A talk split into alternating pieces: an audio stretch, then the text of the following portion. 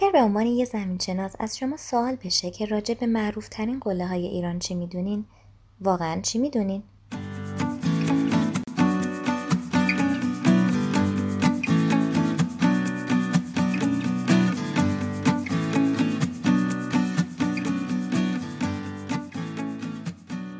اول از همه با اشاره به اینکه توی دانشگاه چیزی یاد نمیدن که سعی کنین موضوع رو منحرف کنین و بعد اون شخص رو با سوال خودت به عنوان یه ایرانی چی از قله‌های ایران میدونی به چالش بکشین.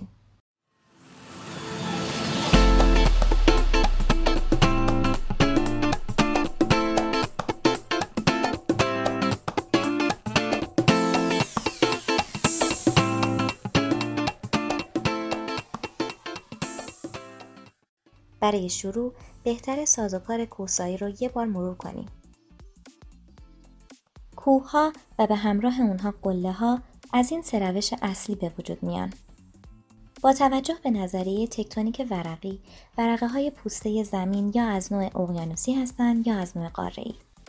اگر دو پوسته قاره‌ای یا اقیانوسی به هم دیگه نزدیک بشن، به خاطر چگالی بیشتر پوسته اقیانوسی این پوسته به زیر پوسته قاره‌ای فرو میره و کوه‌های نوع آن رو به وجود میاره.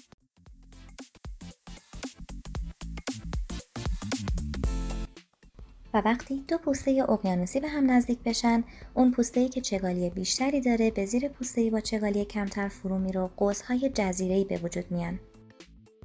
و در آخر اگه اون دو پوسته از نوع قاره‌ای باشن، هیچ کدوم به زیر دیگری فرو نمیره.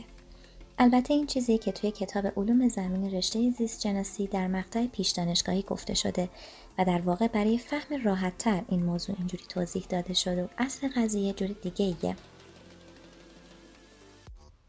وقتی دو پوسته قاره‌ای به هم نزدیک میشن، یکی از اونا به زیر پوسته دیگه فرو میره و بر اثر یه سری عوامل بعدی کوه‌های نوع هیمالیا به وجود میان. باید بدونیم که راه‌های دیگه‌ای هم برای به وجود اومدن کوه‌ها وجود داره. مثل نقاط داغ و چین خوردگی و شاید حتی راه‌های دیگه.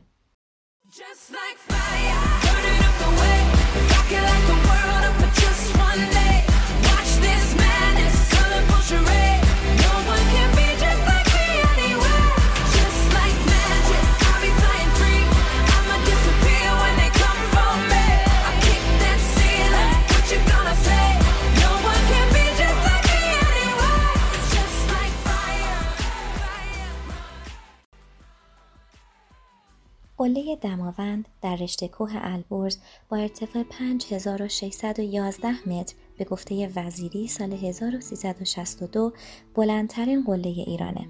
سنگ‌های دماوند بیشتر از نوع حد واسط هستن و وسعت 400 کیلومتر رو پوشش میدن.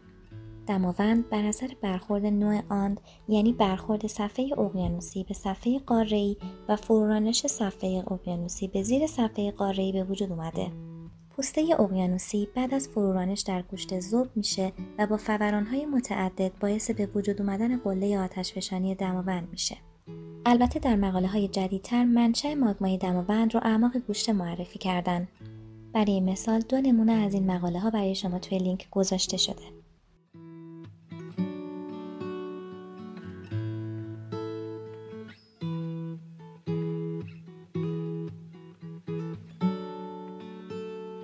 قله علم کوه با ارتفاع 4850 متر در منطقه تخت سلیمان مازندران دومین قله مرتفع ایرانه.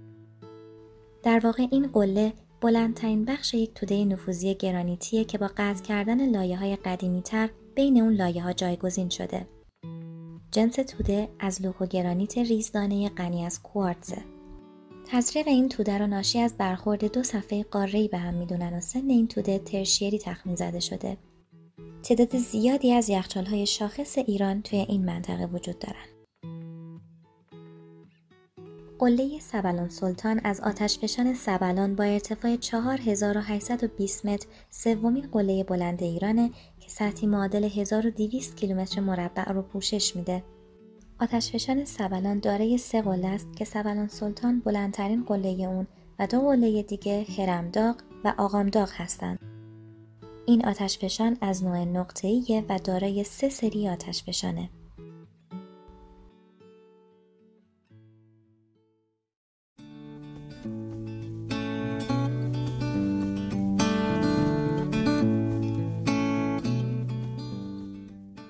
سری قبل از پیدایش کوه سبلان که شامل گدازه‌های دوره میوسن و از جنس لاتیت بازالته.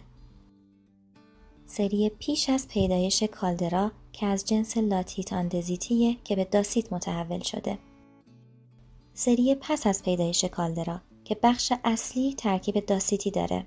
سری پیش از پیدایش کالدرا و پس از پیدایش کالدرا مربوط به دوره پلیوکواترنری هستند.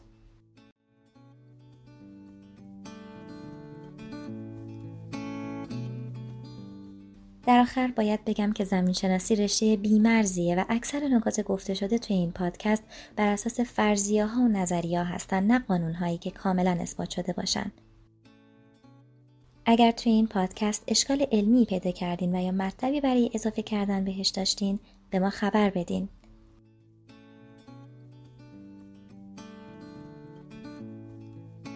راستی اگه میتونین راجع به زمین شناسی متنی بنویسین، برای ما درخواست همکاری خودتون رو ارسال کنین.